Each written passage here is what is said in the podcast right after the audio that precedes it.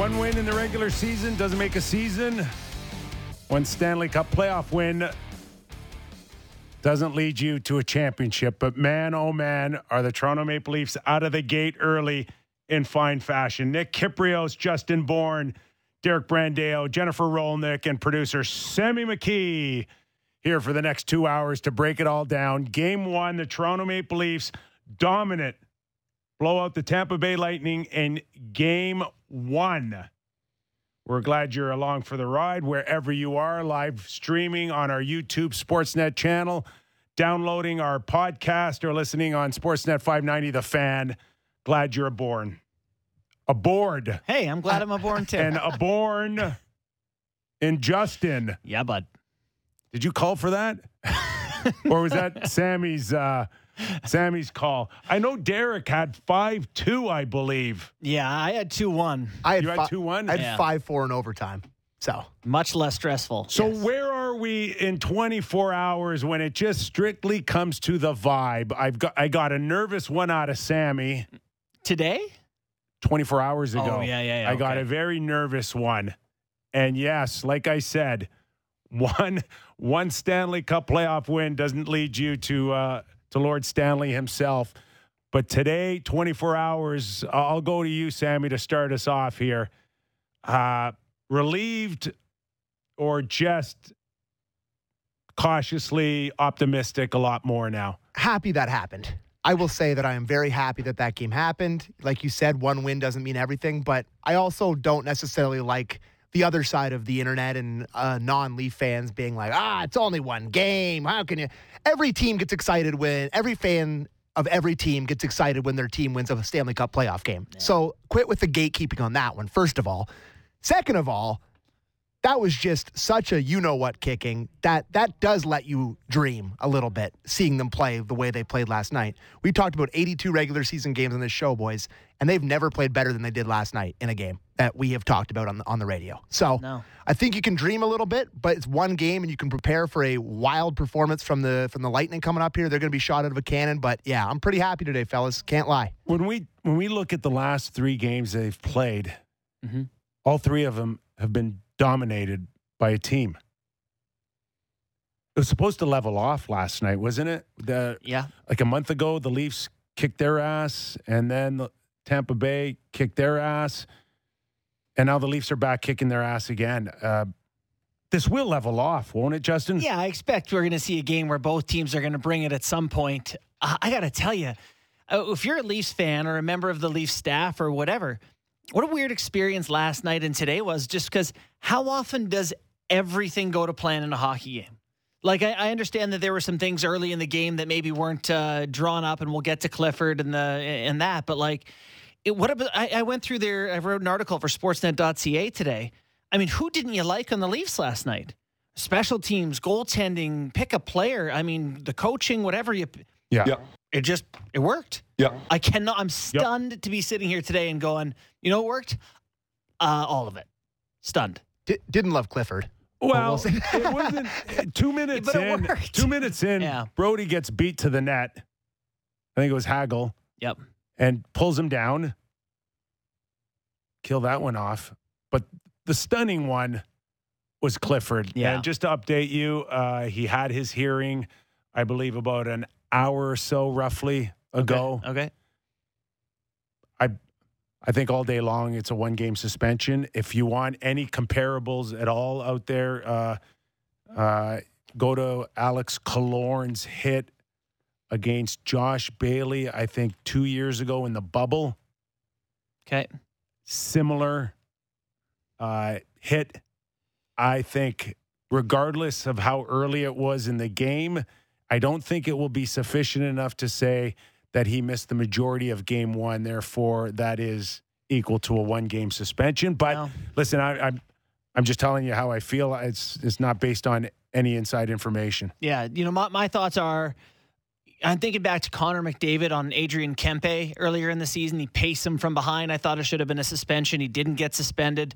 This to me is that play again. Um, you know, gets a five, misses 53 minutes of the hockey game or whatever. I wouldn't be surprised if he doesn't get suspended, but Um, either way, if it's one Yeah. game, no games. But it, it, it was it was far from the perfect start for the Toronto Maple Leafs. right. Yeah, I would say up until the moment that the, the hit happened and the kill happened, I'd say it was the opposite of a good start. I would say it was a very shaky start. Well, I. I thought it was representative of the crowd and the energy. Like the the Leafs felt like you know they could skate and they got after it, but anytime they handled the puck, I thought it was like okay, you know, get it going forward. They they you know their strengths are poise and dangly and you know doing all those nasty things with the puck. I thought they were really rough with the puck in the article I wrote today. I highlighted a few instances of that, and that's why. And you know, I I guess we should. I'll just dive in on it. That's why the PK to me was perfect for them in that moment because they were able to skate and pursue, and the, the pressure switched to Tampa. Right? They get that power play. Tampa was supposed to score. You got a five in the first ten minutes. This is a. It just changed the tone of everything, and the Leafs were able to pursue, use their feet. They didn't have to handle the puck. Got the jitters out.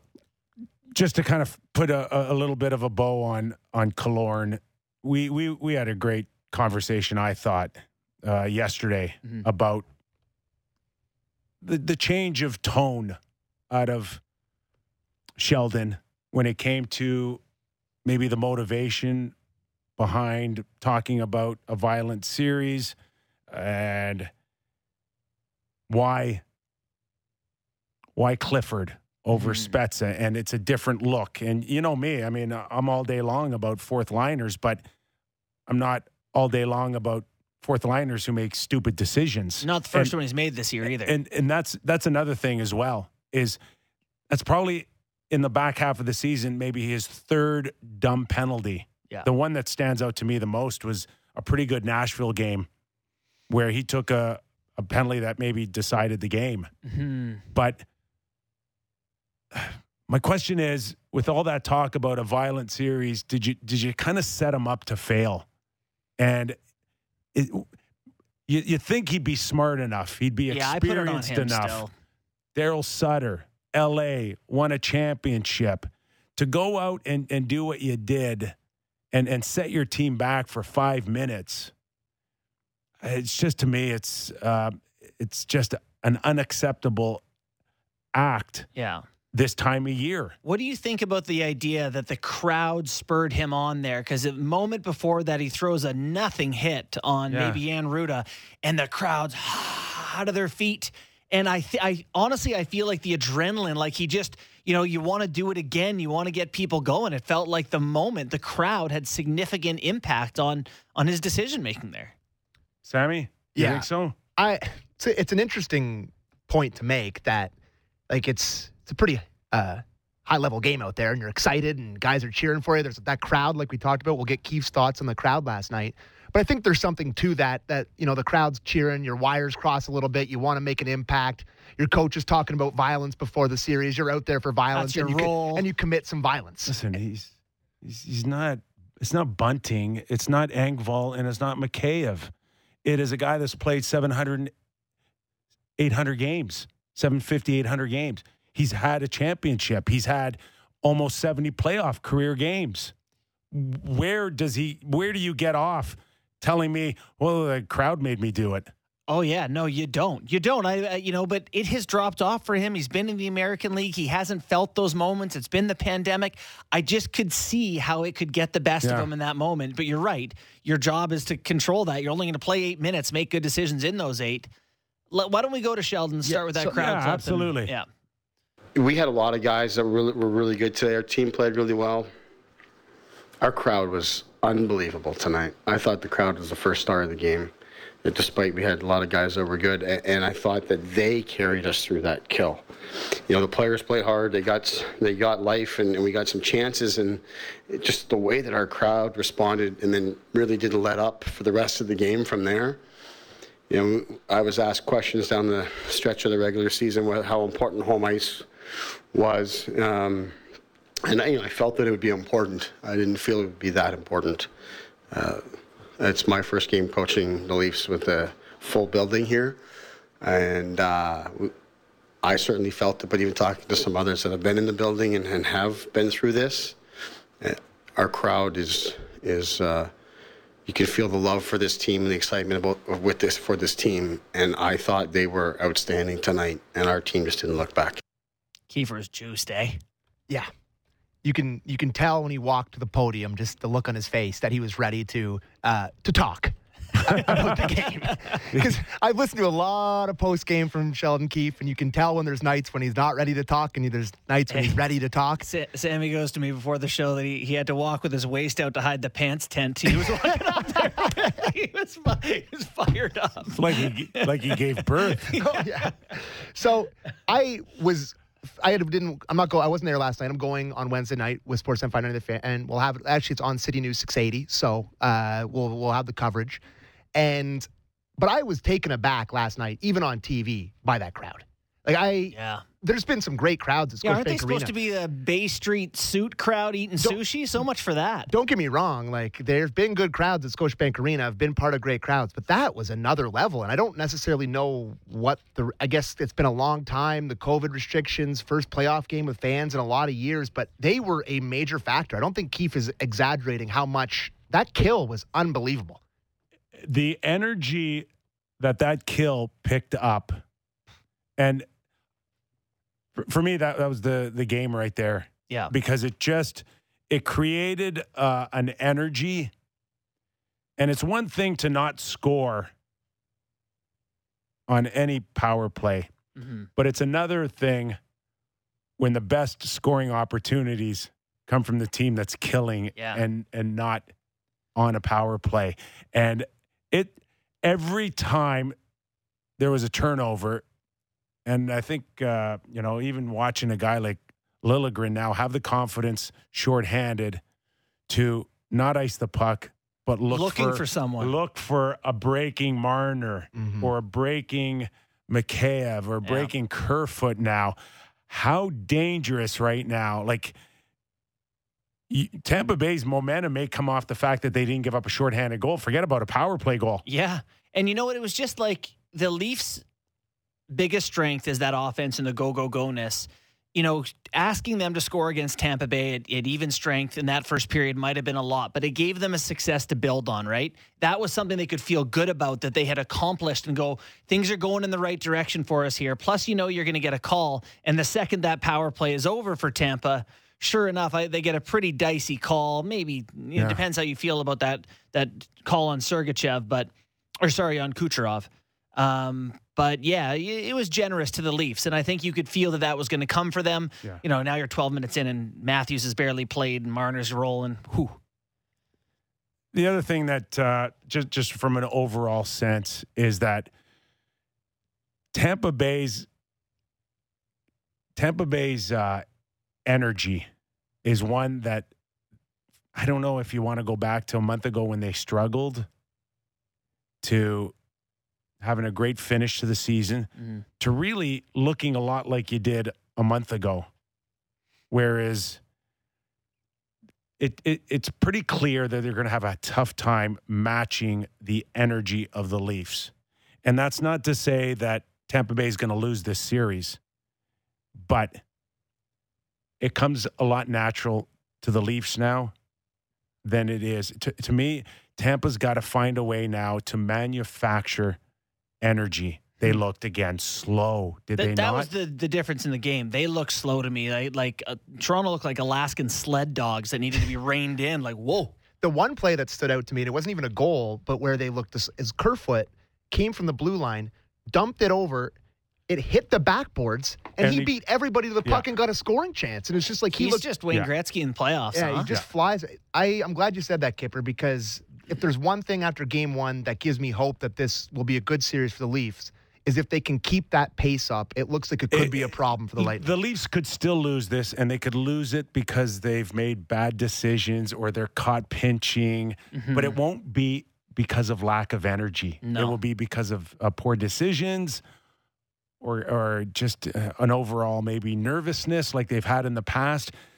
But they will not be out energized No. in this series. no, I agree. And as much as you romant- romantic uh, thoughts of of having three Stanley Cups in a row, we've been there as athletes. There's some times when you need to dig down deep. Find some And some other gear. There's still nothing there. Yeah. And that's what I saw last night. A team that needed to dig down and, and find something, and there was nothing. hmm Do we go back to a team now that's it's going to be talked about that they've been through a lot? Parades, boat parades, White House trips, uh, shortened summers, like Or is it a game? that that to me looked like a team that was searching for motivation last night and couldn't find it. You know, the the thing that's going to be interesting for this Leafs team is like bad things are going to happen. You're going they're going to fall behind in a game, prob- lose a game, they're going to give up goals. You know, Tampa Bay's claim and John Cooper said this before game 1 against the Leafs, if we lose this game, you know what's going to happen? We're going to come right back. So, looking back at this Tampa Bay team's two Stanley Cups, they lost the first game in their series 3 separate times. They've lost 13 games over those years. You know how many times they lost back to back? Yeah. Zero. They haven't lost a back to back game. Vasilevskiy has not lost Right. a back to back game in, years. Two years in the playoffs. So Yeah. when you come out to to play this next game, they're coming off those round one, those game one losses uh, in previous seasons. They're winning 3 2, 2 1, But- 4 3. They're finding ways Yeah. past. Until they don't. No, you're right. You're Until right. they don't. I'm Until just saying, they do lose two in a I'm row. that they are going. They have the confidence that they can find it because they've done it. yeah. it. The Leafs are going to have to find it when they give up the first goal, and that's that's for down the road, not not for last night's analysis. But they're going to have to find that. All right. Do we go? You want to go Matthews and Marner, or do you want to stay on Tampa Bay because it could lend towards how John Cooper feels based on what you just said? I'll let you make that call. All right. Let's go to John Cooper here on his assessment after game one loss. I, I'm not so sure the Maple Leafs had to play particularly well to beat us tonight. So it was uh, you know, when you've got to win four. You, know, you don't want to give teams any freebies, and we probably gave them a little bit of a freebie tonight. So it was hard to. I don't know. I think it's hard to judge either team tonight. A freebie. Yeah, I'm. I, I like John Cooper for a lot of different reasons, but I don't like the disrespect in that comment for the I was Toronto Maple dying Leafs. to hear how you felt about that comment. Yeah, I think it's. I think at some point you can say all of that, but the the usual tagline is, "But let's give the Toronto Maple Leafs some credit," It was just and we- that there was none of that at all. No, he just said we just handed him one tonight. And that to me, if I'm a Leaf, that just pours a little gasoline on my fire. I agree. I agree that that that is ammo for the Leafs to say, you know, he doesn't think that, you know, it's about us. He thinks it's about them. I understand what Cooper's doing. He says we've taken everyone's best punch for years and we believe we can handle their best punch. So we don't need to show them respect. It's about us in here and if we play our best, we'll find it. I love listening to him talk. I really do. Yeah. He he really is an artist of working with the media. Like the stuff he was saying after the game. We got another clip of him that we'll play later on, but he's just really, really good at saying the right things in the right time. And maybe you don't think that's the right thing. Maybe he's trying to I motiv- agree with Kipper. I don't Yeah, think it was the right he's- thing. Maybe he's trying to motivate his team backhandedly, saying that, you know, we sucked. That's the only reason they beat us. You guys got to play better. But maybe, I, I don't know. I just, I love listening to him talk, Cooper. Yeah. Nobody knows his team better than he does. Yeah. And I'm sure even a month ago when they went through that horrible stretch, there was times when he wanted to light them up, but probably didn't Yeah. because you can only go to the well so many times. And like when he's showing them video today, he's not going to be going, "Oh, look at them, they're overwhelming us." He's saying, you know, like Cooch, like you know what to do here. You need to make that play. Like it's about them for him. I understand why he wants to put the focus for his guys back on their own performance, but yeah, you got to hand it to the Leafs. The Leafs were just pumping last night. They were. Uh, in about uh, 20, 25 minutes, Brad May will be joining us. We got to get into a few things because we all know what he would do. I'd win fight my mom to win another. Stanley Cup. One more time. One more time. I'd fight my mom to win another Stanley Cup.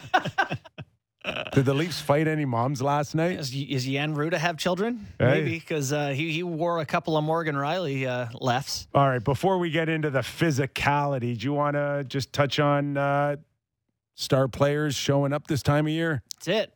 I mean, that's it. You know, the conclusion for us, I think, and I shouldn't put words in your mouth, but the Kyle Clifford penalty came at the right time for the Leafs, and that turned the game. But how it turned the game is it allowed Mitch Marner to handle the puck, find his game. He was so good on that penalty kill and then was just unbelievable throughout that hockey game last night. Auston Matthews bombs a couple in the net, and all of a sudden, How do you know? They're feeling like, how do you not know Matthews is going to shoot that on the, on the five just- and three. it's it's like watching a a sprinter starting a hundred yard dash. Like you know where he's coming, Yeah. you know what direction he's coming, and you know what. I was actually surprised Vasilevskiy wasn't better. Like that was a short side slapper. And Sportsnet did had a great view of him, like the ISO cam on Matthews, mm, and Curls up to the He literally looked away from the play, like looked into the fans and the glass, then comes back down full speed. That's the hardest shot leaned- competition yeah, where you skate down at it. leaned on it and it went in. And like I just the pace with Marner and the smarts he was playing with, and for him, like that's the most important thing out of the game for me is to have those guys look up at the scoreboard and have them have points. Yeah. Like right away. Right away, they're both on the boards with three points. Their confidence is going. They're feeling great. And I have a little stat here about them versus Tampa Bay, if you'll let me. Let's have it. That in the last seven games against the Lightning, Matthews and Marner have combined for nine goals and 26 points. So this isn't a team that they are particularly afraid of when it comes to scoring. So That is off the chart numbers. so, yeah. So I really do think Wow. that wow. wow. I really do think that that's the most important part of the game is getting them going. Why don't we hear Keefe on um, Matthews and Marner? You, those guys have scored at such a high level all season. It's a new season here now. You, you want to get rid of the zeros as quickly as you can. Uh, so that's just another another thing tonight that just came up our our way. You know, went our way. Um, you know, Austin, huge power play goal for us at a key time, and Mitch's goal. It's a great goal for us at a key time, and it's one that, you know, he hangs onto the puck, hangs onto the puck. I mean, you could go back to last season, and that's the kind of play and the kind of look he he got. I don't know how many times in the Montreal series, but a lot, and it didn't go for him. Tonight, it did. Um, so those are really good, uh, positive things for us that will help us going forward for sure.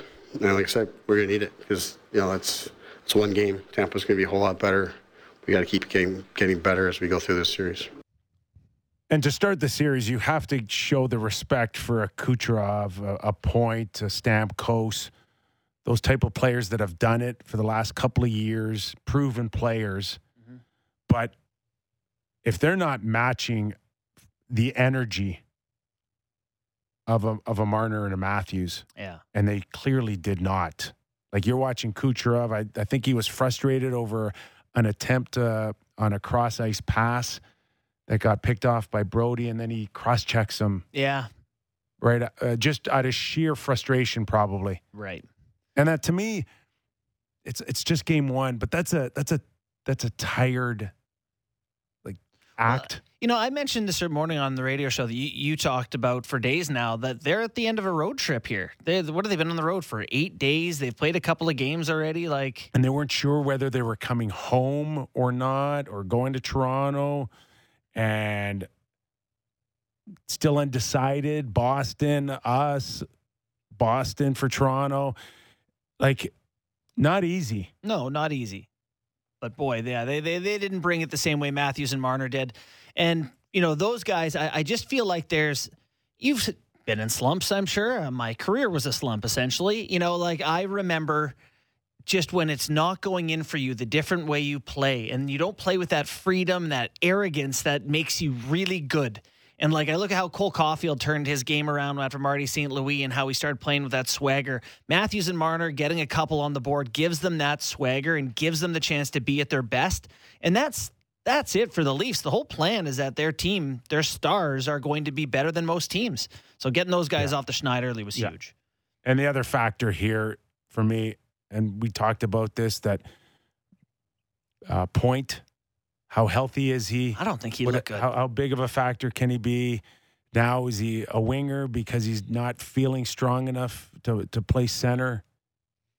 Like to me, him less than at his best this time of year is really bad news for Tampa Bay. It's a big swing. And, and you know what? He didn't have the best regular season. He was less than a point per game player for them this year. Um, Minus five on a team that Yeah. can score like that. Right. You know, so and last night was it him with the giveaway to Kampf before Kampf outraced Hedman on the on the shorthanded goal? I think it was point. But anyway, he he just didn't look great for them. Um, they have switched up the lines, like they had uh, Hagel playing uh, on the point line there, and they've taken him off that line now. So uh, they put Killorn there, looking to get a little bit more support for, uh, I guess, that line. I don't know, but yeah, he's he missed some games down the stretch for more than maintenance. So that's a big big uh, blow for Tampa Bay if they're not going to get much out of Brayden Point.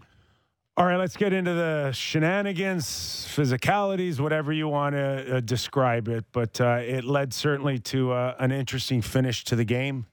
Uh, sure did. Why don't we talk? Uh, why don't we go to a Kipper's Clipper on on the physicalities according to Sheldon Keefe and what he saw? I thought that the the penalties obviously took a lot of wind out of the sails of the game, um, but I liked how we, we handled it. You know, late. I didn't. You know, I didn't like Cliff's penalty. Cliff said it's not a hit you can you can make there. Um, but uh, otherwise, uh, you know, I thought we handled it well. I thought we were physical when the when the game called for it, and we needed to be. I thought we handled their physicality well, both in making plays and keeping the puck moving and not getting rattled by it, um, and then just standing our ground when, you know, uh, the nonsense starts late in the third there. I think the part about them nonsense. standing their ground in the nonsense was key. I sneaky think it was really big that Morgan Rielly engaged Patrick Maroon, tried to keep him out of that stuff, and then you know Maroon more or less jumps him, gives him the the business. Rielly hangs in there, and then he, he goes back at Jan Rutta and decks him one. Like I think that's a good look for the Leafs that when those guys try to muck it up on Tampa and, and become more relevant, that Morgan Rielly was a guy who was willing to to step up there. Fines for Pat Maroon, Corey Perry, and Simmonds. They're each fined uh, twenty two fifty for unsportsmanlike uh, conduct. Is that enough for you? Uh, you guys okay with that? I was a little confused as to what all of them did really to get a think, fine. yeah, what they get fined for? I don't know. Like, so you just there's no like you just can't have a fight. Is that what they're? You can't be in a brawl. Like if you if the rule is there's no brawl, then you get to, you get fined for it, I guess. But I just didn't really understand, especially Simmonds. for general troublemakerness. Yeah, Simmonds was skating away from that. Yeah, Simmonds got chased up the ice by two guys, didn't fight either, and then He once the brawl started, he, got back in. He didn't engage, which kind of created the energy, first and foremost. Listen, the bottom line is the league's always had an issue. You can go back as far as when I played about message sending. Mhm. And there are there are and there are rules, there are ru- they're they're warned that uh, they don't like it. Now, did it cross the line enough to suspend anybody? Probably not. But you know, at some point, you could suspend somebody and really send a stern message that when the game's over and you guys want to start this stuff, you run the risk of being suspended, right? And they it didn't get to that point. What did you think, though? What did you think of Maroon and going at Rielly and you know the the way that they chased around, you know Perry, Well, Deck, and Lyubushkin, and I I get Simmonds, right?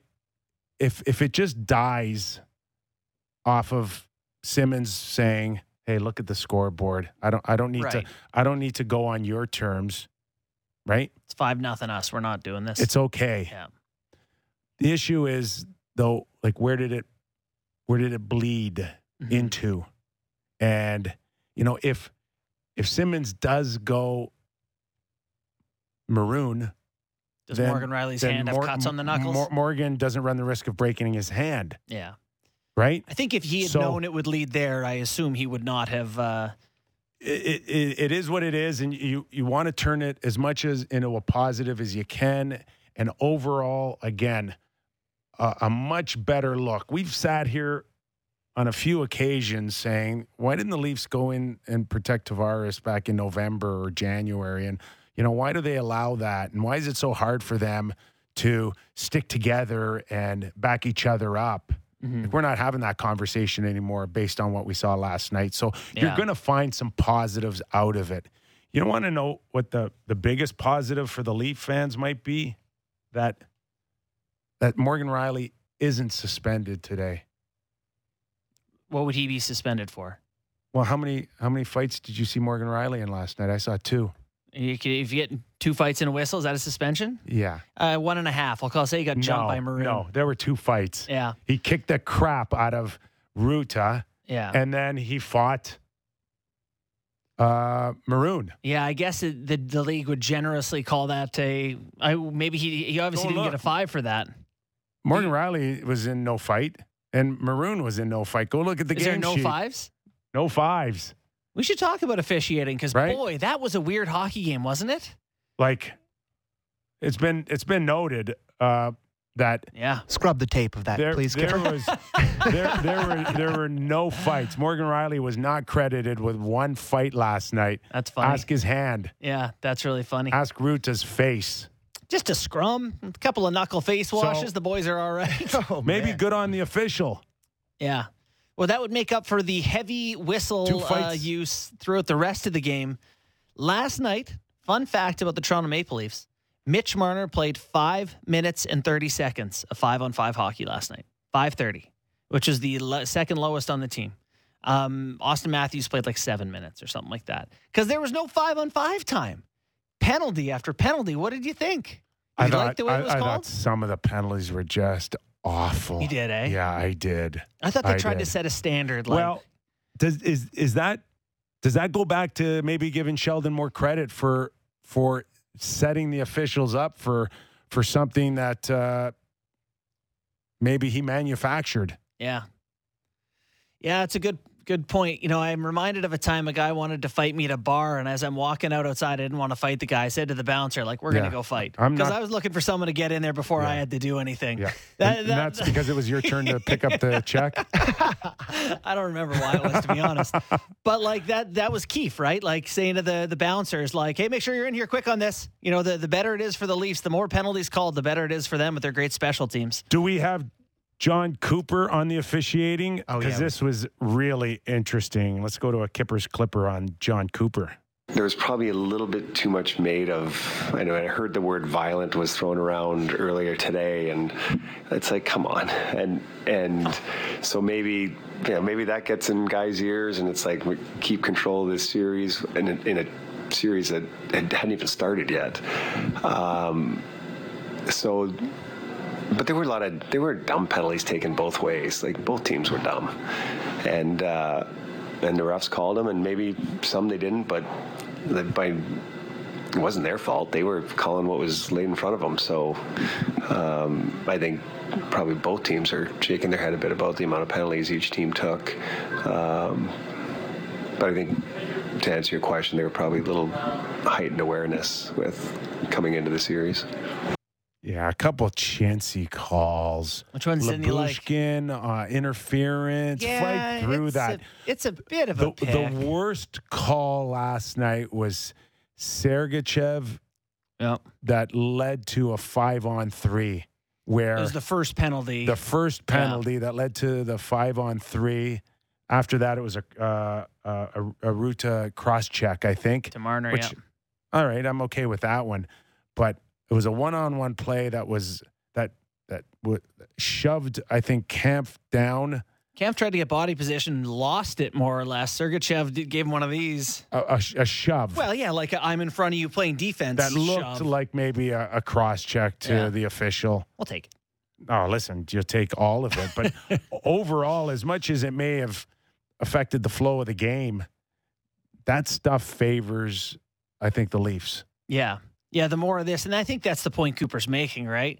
He's like, I think I heard someone say violence, like Sheldon. And the series didn't even start yet. they both teams were Amateur dumb. hour. Yeah. He's right, though. Both teams were dumb. Like, you go through 10 penalties or whatever, you look at eight of them and go, there's something there. Like, the refs are trying to say, hey, look, this is, where it's not going to be playoff hockey where it's just grind it out. And Gary Bettman went on record saying that there's more penalties called in the reg in the in the. Playoffs, Playoffs than there is in the regular Six season. times the infractions and 1% more penalties called. I'm kind of stuck in the middle on this, fellas, because I thought it was way too many penalties last night. You know, I think you want some the obvious trips, the obvious hooks, some interference, whatever called. But at the same time, you do have this brand of hockey that's supposed to be playoff style. It's for the cup. It's more meaningful. I think a little bit of contact has to be let go. A little bit. I'm kind of the middle though because I, I think I think it does favor the Leafs. Which, which side do you land on it? the energy that they got off of their penalty kill, and I know you don't want to tempt fate and keep going there, Yeah.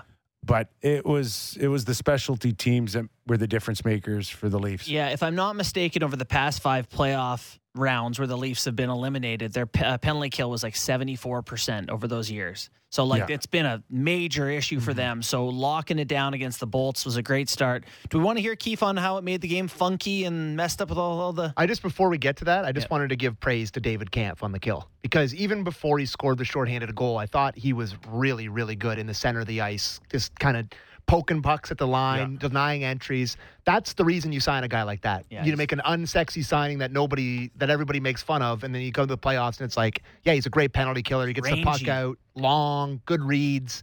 I mean, you don't really expect him to beat Vasilevskiy under the arm on a breakaway, but that was nice, nice bonus. Honorable um, mention to William Nylander. Uh, Sergachev, I think, pulled him down on uh, on an early breakaway. yeah, I think good speed uh, early.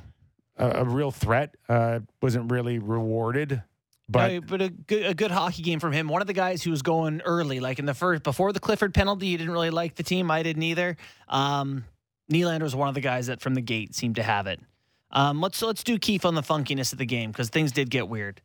Well, it's a funky game, right? I mean, there's so much special teams. I don't even know how we're going to process this one. To be honest, like eh, there's there's so many things happening that are not necessarily normal, and uh, we shouldn't expect to be the norm going forward.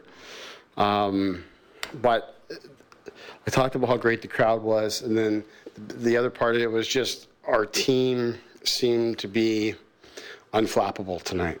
You know, um, the kills that we have early, you know, we get an early kill, no problem. Get a five minute major, no problem.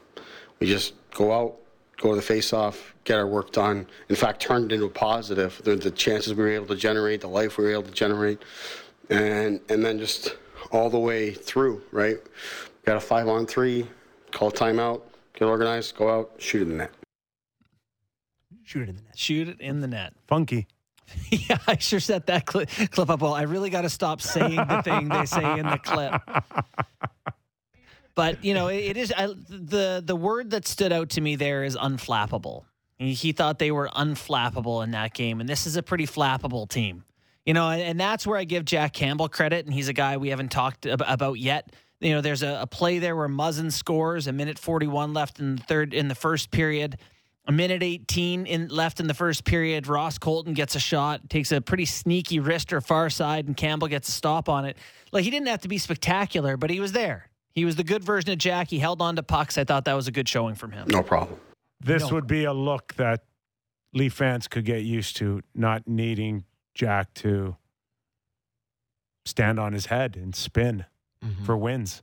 hmm I agree, and I thought the decor was excellent in front of him, Mhm. and I kind of led me to the question I wanted to ask you guys before we get the break. Who stood out to you the most on the decor last night? Because I have a tough time picking one of the guys that I thought was the best. I thought it was a good team effort, but I can't necessarily pick Yeah. out who was best. I, I- the one thing that stood out for me is that Muzzin didn't stand out Yeah. in a negative way. Well, that's right. There's That- no that one you're like, oh. He, he kind of looked semi normal. He was physical. Like he, he took the body, he rubbed guys out. Looked he was like block shots. Pretty good shutdown guy. Uh, he was he was ag- aggressive enough. Mhm. Didn't go look for it, but certainly at times got his shots in. I think that's an excellent sign. Well, and and weird too to be sitting here today and go, Kasha was all right, huh? Like Two you- helpers. You, know, Muzzin was all right. Kosh was all right. A lot of the guys that we were like, I don't know. You know, the decision for me to not have Hall in um, and Liljegren and Lyubushkin were very good. So uh, again, it's a really strange game to analyze because typically, Kipper, you and I are really good at, if I may say so, Ooh, Oh, a at- compliment. at finding the the things that need to be improved. That's you know from a coach's angle what they can work on. It's tough sitting here today because of the way the game was funky. It, No problem. It just man, it went better than I could have imagined. Jake Muzzin, his goal at age 33 years and 70 days He's the oldest Leaf defenseman to score a playoff goal since who? Did you look? Yeah, I did. Old roommate of mine in Washington, Sylvain Cote. Another guy you know pretty well. While we're doing stats here, uh, Leafs open a postseason with a shutout win for the first time since 2001. Who was the goalie? I didn't look at that one. It's Cujo. It's Cujo. 2001. Curtis Joseph had a 36 save. That's shutout a against Ottawa. long time ago. and I will say the way that that Le- Leafs team played in 2001, I'm sure it was a much more spectacular shutout than the one that Campbell had last night. Those teams of my youth were just all goalies. Yeah. Cujo and Belfour. That was it. All right. Good job on the breakdown, boys. I'd and it's so. just game one. Lock one.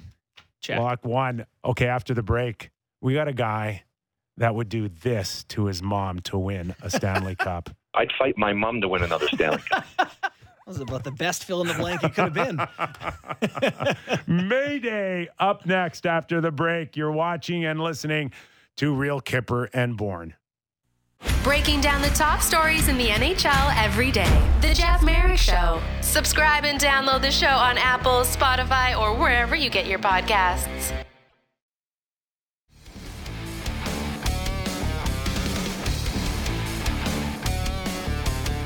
Also on the program in the second hour, Steve Stumpy Thomas. He's familiar with the Tampa Bay Lightning. he is. Um, good guess today, Really good. as opposed to the other losers we usually get. and a guy that helped us set the tone for the playoffs all season long Yeah. and what it takes to win this time of year. And this sums it up with just a few words. I'd fight my mom to win another Stanley Cup. Let's bring in Mayday. Mayday, Oh, we, a- we saw a lot of Leafs taking swings at their mom last night, didn't we? Listen, I was excited um, watching that game. The energy was was palpable. It was um, it was a great start. I thought they was you know it obviously started poorly for the Leafs with a five minute major, but it was unbelievable. Alex Kerfoot, Kerfoot with a few odd man rushes on the PK, and they set the tone. And um, I'm sure we're going to expect a different Tampa Bay Lightning in Game Two, but um, the Leafs played great. Can, can you feel a little bit for Clifford? Here he is. You're hearing all the comments about how this series is going to be somewhat violent, and you want to go out there. Now, he's not a rookie. He's a guy that's been around the block a few times here. Um, but like, how do you explain a guy a few minutes in uh, taking taking that penalty? Well, listen, you're you're really excited, and things happen quickly. Um, I'm sure he'd want to take that one back. Kind of somewhat of a predatory hit, right, on the back shoulder. Um, in the neutral zone too, where you know you're trying to make something happen, but sometimes it's not there for you. And um, I feel bad for him because he's an energy guy, and his teammates love him, and he definitely brings that element. But um, it hurt their team for five minutes. But you know what? I think by them killing off that penalty, it, it almost inspired their group and, and certainly the crowd. Um, it was exciting for sure, but I, I feel bad for him. I'm not exactly sure what or how long he'll get. Right? Obviously, um, there'll be a hearing, but um, Kyle Clifford is a character guy. He just went a little bit too too far across the line. Yeah, and we uh, we haven't played the quote yet, but Sheldon Keefe also uh, really endorsed him. You know, went to bat for him and said, "This is a guy who's been an important part of what we do." Um, they missed him at the end of the game when there were some uh, shenanigans. Uh, Pat Maroon chucking him at Morgan Rielly, Perry and Maroon chasing around Wayne Simmonds. What did you think of uh, you know what Tampa Bay tried to make happen when the game was out of touch there? listen, they're they're champions down there. Um, they've been there before. Patrick Maroon, three in a row. Corey Perry, years ago he won, but he's been a part of the Stanley Cup, you know, final the last couple years. Um, these guys, they it's all about energy. It's all about you know maybe trying to get something. I'll tell you what though, late in the game, um, you know, it probably doesn't have the same effect. I wouldn't think today. However, everybody knows what's going on, and everybody's going to be excited for Game Two, and the energy will be there. And I think for Tampa, um, you know, they got their clocks cleaned, and Toronto deserved that win. They played awfully, awfully well, but um, expect a different team to come out, maybe a little better execution by the Tampa Bay Lightning. But um, tell you what, if Marner and Matthews continue to play like that, um, it, it, they're going to be hard to beat. You would have done the same thing. Oh, 100% I would have. and, and, and, and here's the thing. I think people let's let's not get over zealous. It, I mean, that was that was like kindergarten. You know what happened at the end of the game. There was nothing serious about it. Guys playing for their jobs and their and their teammates. And you know what? I think that's exciting, and it's going to bring a lot of eyeballs into Game Two and the rest of the series. And I think the NHL was expecting a a, a barn burner um, type series, and they're going to get it. And I don't think it's going to happen or or end in four games. That's for sure. Um, you got two great teams. And yes, Tampa Bay was embarrassed after that, but and we, we talk about message sending and what that would mean in 2022 compared to maybe the late 90s uh, when we did it, but it hasn't changed all that much. All I got out of the last few minutes of that hockey game is Tampa Bay's telling the Leafs and the rest of the world, we're, we're not going away quietly here. We're just getting started.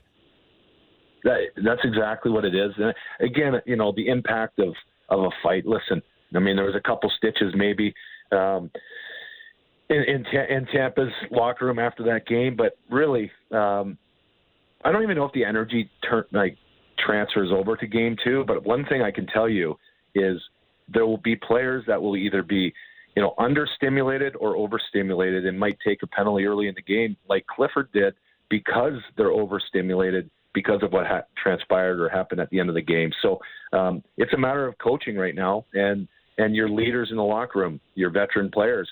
Tampa's got a lot of them to you know inspire their teammates, but also um, get them to that right, that perfect um, level of performance, and that's the hardest thing. to get 20 players, you know, in that zone at the same time.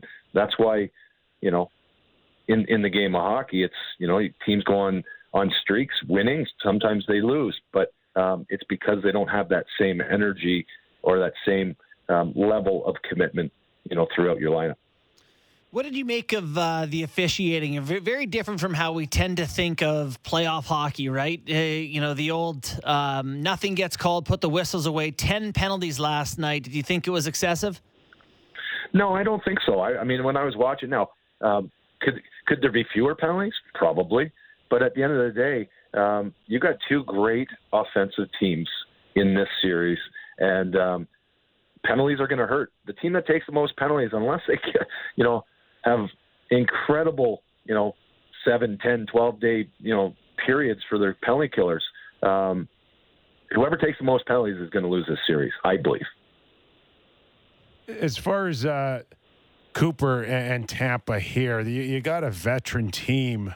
Um, does he go into last night uh, or this morning trying to figure out how hard you're going to push a veteran t- team or challenge them this early, or do you expect them to more more or less figure it out on their own? Because we are talking about guys that have been around the block a few times.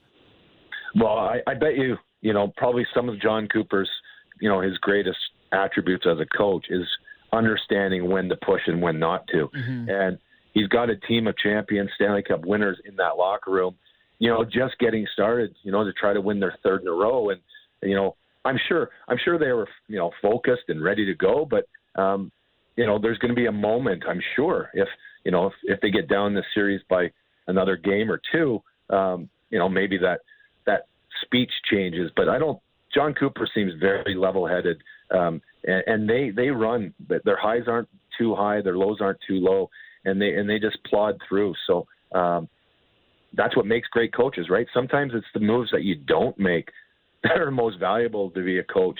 You know, what player you call in, what player do you snap on, um, who are you motivating today? But motivation shouldn't even be the factor, right? It should be just more about focus and, and control.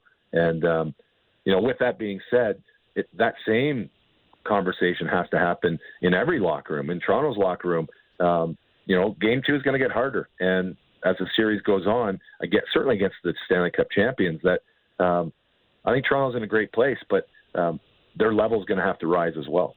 And because of all the success they've had in the past, it's impossible to sit here and think Toronto has some raging advantage in the series. But one thing that stood out to myself and to Kipper too in our talk earlier is just the Leafs' speed. They looked like the faster team. They had the energy. Tampa either looked slow or not energized. One of those two things. I wonder if there's a way or a, a, place that Tampa could get to in this series where they would say this Maroon Perry Bellemare line is not quick enough to keep up. Like, would they ever make a roster change, or do you think they'll just stick with this lineup, knowing what they've been through in the past, even if Toronto continues to outskate them the way they did in Game One? I can tell you this: uh, it's a great question. Um, if Tampa's even considering, you know, changing lineups after that game, now listen, there's always players in in, in you know waiting, ready for their opportunity, but you've built your team. They went through the whole season with those guys. Um, they're not throwing them under the bus yet. I can promise you that. And they're not that slow, and they've been a pretty valuable line for a long time, or certainly the season in, in Tampa. So um, I wouldn't think that that's an issue. Um, obviously, if you get down two or three games, you know, coaches become desperate, and maybe they have to make a big change. Maybe they play seven defensemen. It all comes down to injuries too, right? I mean, there are going to be injuries in this series, and players not playing at 100%. So um, those things do happen, but that was a great hockey game. Toronto played at home. If I'm in that locker room in Tampa, Nick, you've been there. Um, you're saying, listen, let's win game two. If you're Tampa, let's win game two, get a split on the road, and home ice advantage is now, you know, nullified, and or it's in our in our favor. So um, that's what they're saying in Tampa. But the bottom line is, you got to, you know, put your money where your mouth is, and you got to go out and perform. And and um, I'd expect a barn burner um, in game two, but we'll soon find out.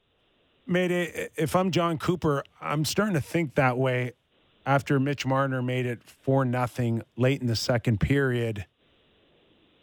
I'll ask this to, to you first, Mayday, and then maybe get a comment from JB here. But anyone surprised to see Vasilevskiy start the third period here? When we talk about a team that a month ago you're asking yourself, are they tired? Are they running out of gas? And then they go on a nice run to finish the regular season. And then you watch that first game one, and you're like, I think you're right back to asking that question. Is this a team that's just slowly uh, losing their juice? And if that's the case, why not pull Vasilevskiy last night for the third? Listen, the way they played going into the playoffs, Tampa's been pretty darn good. And they're not going to pull Vasilevskiy if you do that, it, literally that that's the doubt that creeps in. Unless the team was playing so bad in front of them, sometimes the coach will pull a goaltender. But um, you gotta you gotta have your goaltender find it as well. Um, this guy is one of the best, if not the best, in the National Hockey League. So um, no, you're not pulling him. I do understand the question, and it does make sense. But it's game one, guys. They've been through it. A lot of teams, young teams, get excited, start reading their own, you know, prints, their own clippings and um, get a little ahead of themselves, start thinking about round two and, and all these other things that, that, that come into a player's mind. Um, the Tampa Bay Lightning have proven that they've been able to battle winning tough games on the road, at home, and, and extending series. So um, I don't think there's any panic in Tampa, but I'll tell you what, if if they play like that, what for six more days, they're going to be out of the out of the first round. So um, they need to find it Steven Stamkos, Kucherov, Brayden Point, expect their best because they're coming. How do you manage that then for Toronto? Like the you know we talked about Tampa and saying you know they never get too high, they never get too low. Toronto is the opposite, man. This team has an excuse to feel good about themselves. The next one is Coast City. You know how do they find that? Is it the coach that has to go in there and tell you know convince them that they're not as good as the press clippings? What are the steps that need to happen for the Leafs to find that game one level again and again and again? I think that's that's why you play 82 games. That's why you you know you travel, you spend time together on the road as teammates, and you try to figure out each other. You know um, where where the strongest attributes are, and for for me, it's you know it, it's all about the team and, and awareness of where you are. I know when I was a younger player and we got up in a matter of fact, my second year we beat the Bruins in, in the first round. We go in to play against the Montreal Canadiens. We get swept in four games. We're done hockey in like seven or eight days, and we thought that we were going to go beyond. You know, we we're going to beat Montreal. We, we were off, like overconfident. I remember as a young player, literally thinking, you know, because I, I want to say the other series that was being played in 92, 93 was Pittsburgh against um, the New York Islanders. I just re- remember thinking during that second round, I can't wait to go play against Mario if they win or, or, or go into Long Island. I was actually thinking ahead. we didn't even win a game. and this is where our minds go. And the other part is you get down in a series. Why it's so difficult to come back when you're down is listen, when you're when you're being ready to be knocked out or you, you don't have as much confidence, you start thinking about, okay, I gotta get I gotta call U-Haul, I gotta move my furniture, I'm going back to the con. And truly, guys, I'm telling you, I know. I mean, these guys aren't aren't infallible. These these thoughts creep into one's in one's head, and all of a sudden, if you're thinking like that, there's not a chance in the world that you can be, you know, go out and perform at your best. And that's where I think it's it's a really fine line. To answer your question, it's about the veteran players, and you don't you don't necessarily have to be a veteran, but you have to be a player that's had experience, whether it's at the midget level, junior level, college level. We're in these situations where you can actually go back to that moment, that zen-like moment, and regain your focus. And um, the best teams I played with, you had teammates that actually identified players that weren't 100% focused and they were able to bring them back into the fold. You know what was big in our day? Watching certain guys make plans oh, yeah. for the world championships when we're not out of a series yet. Oh. Hey, hey, and you know what, Nick? I'm telling you, I know exactly what you're talking about. You're talking about the your your your your Czech teammates with the Washington Capitals um, Michael Pivonka, Peter Bondra, and yes, they would. well, I'm not quite the finger pointer right now. well, I am. I, I, am. And you know what? And you guys were up in series, and, and truly, these guys were actually negotiating contracts in the in the game six of series, looking for the contract for the next year. If I remember correctly, the bottom line is you get players like that. If you're not 100% in, you know, and there's there's a lot of players, and it doesn't not so much anymore, but the World Championships had a real big hold on a lot of players. Yes, it did. I think it's, I think it's changed a little bit. It because, has. You know, the, the landscape of hockey. But 30 years ago, guys, that that's where they, you know, got their social capital and, and, playing for their countries. If they weren't going to win, they'd rather go play in the World Championships. And that's that. You know what? As a general manager or a coach, you got to identify who those people are, or were. Well, and that's, you know, eh, so much of this, the Toronto Maple Leafs, is about the stuff we're talking about here, where it's the mental aspect and, and the side of things. And, and I just can't help but wonder like, the first game went so perfect.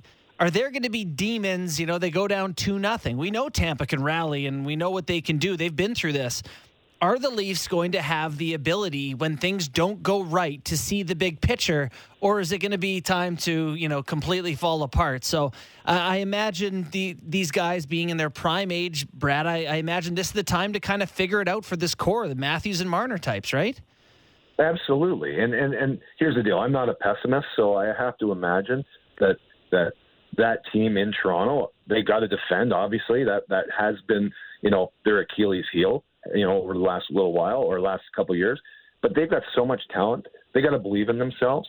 And I wouldn't go there because if you if if you're thinking that way, you're not going to be the best you can be. And mm-hmm. I'm sure these players are confident. They had great years, a lot of them.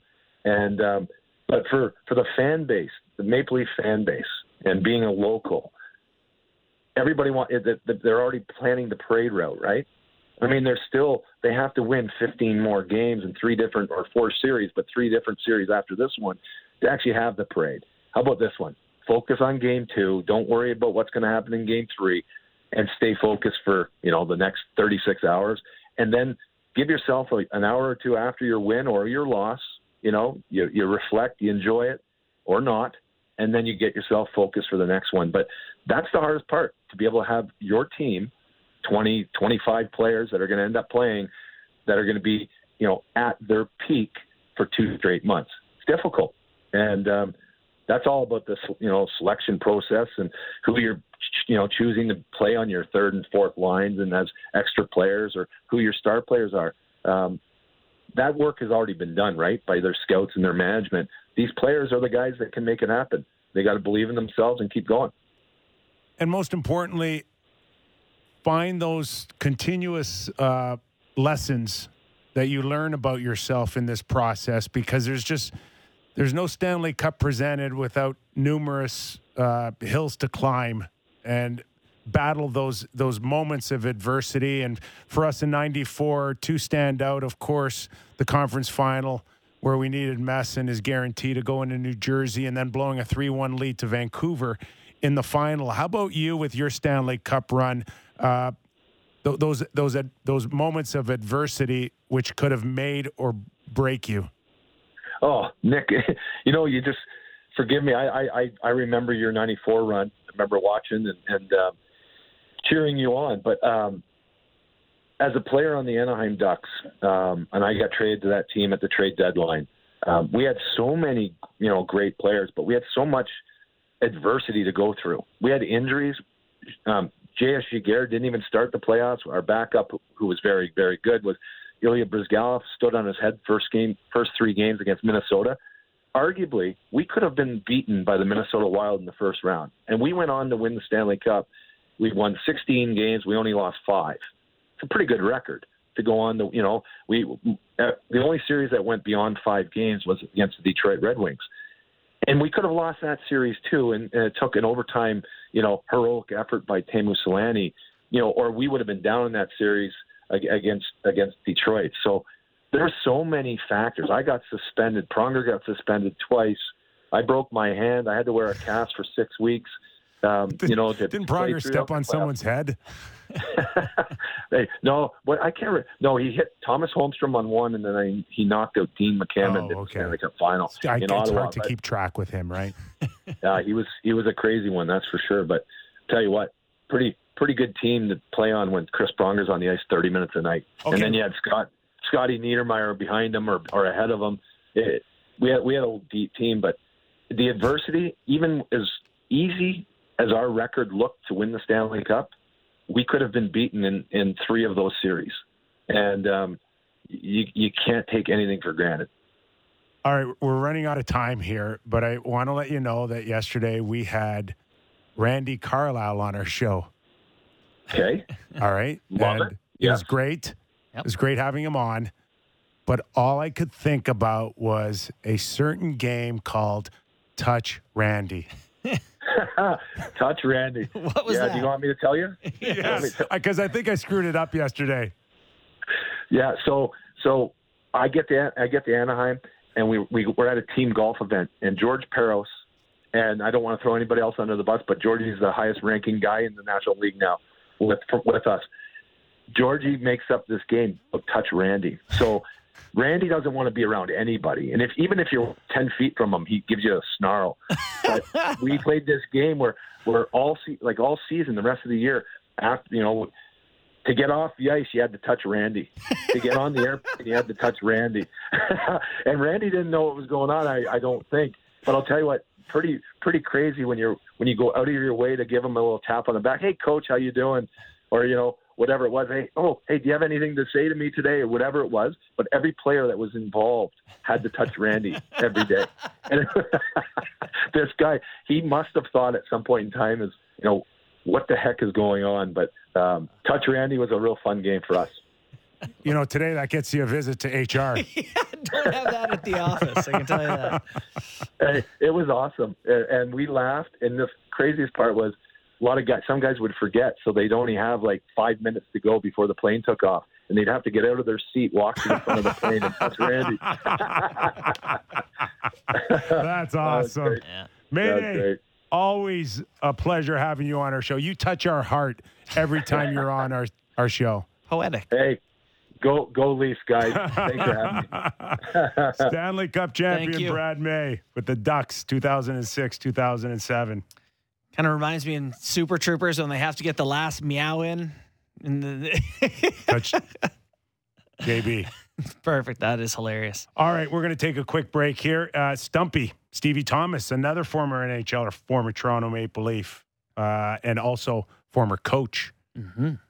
in Tampa Bay. Maybe he can give us some insights on uh, Jon Cooper. What might he be thinking about as he gets ready for game two? You're watching and listening Real Kyper and Bourne, Sportsnet 590, The Fan.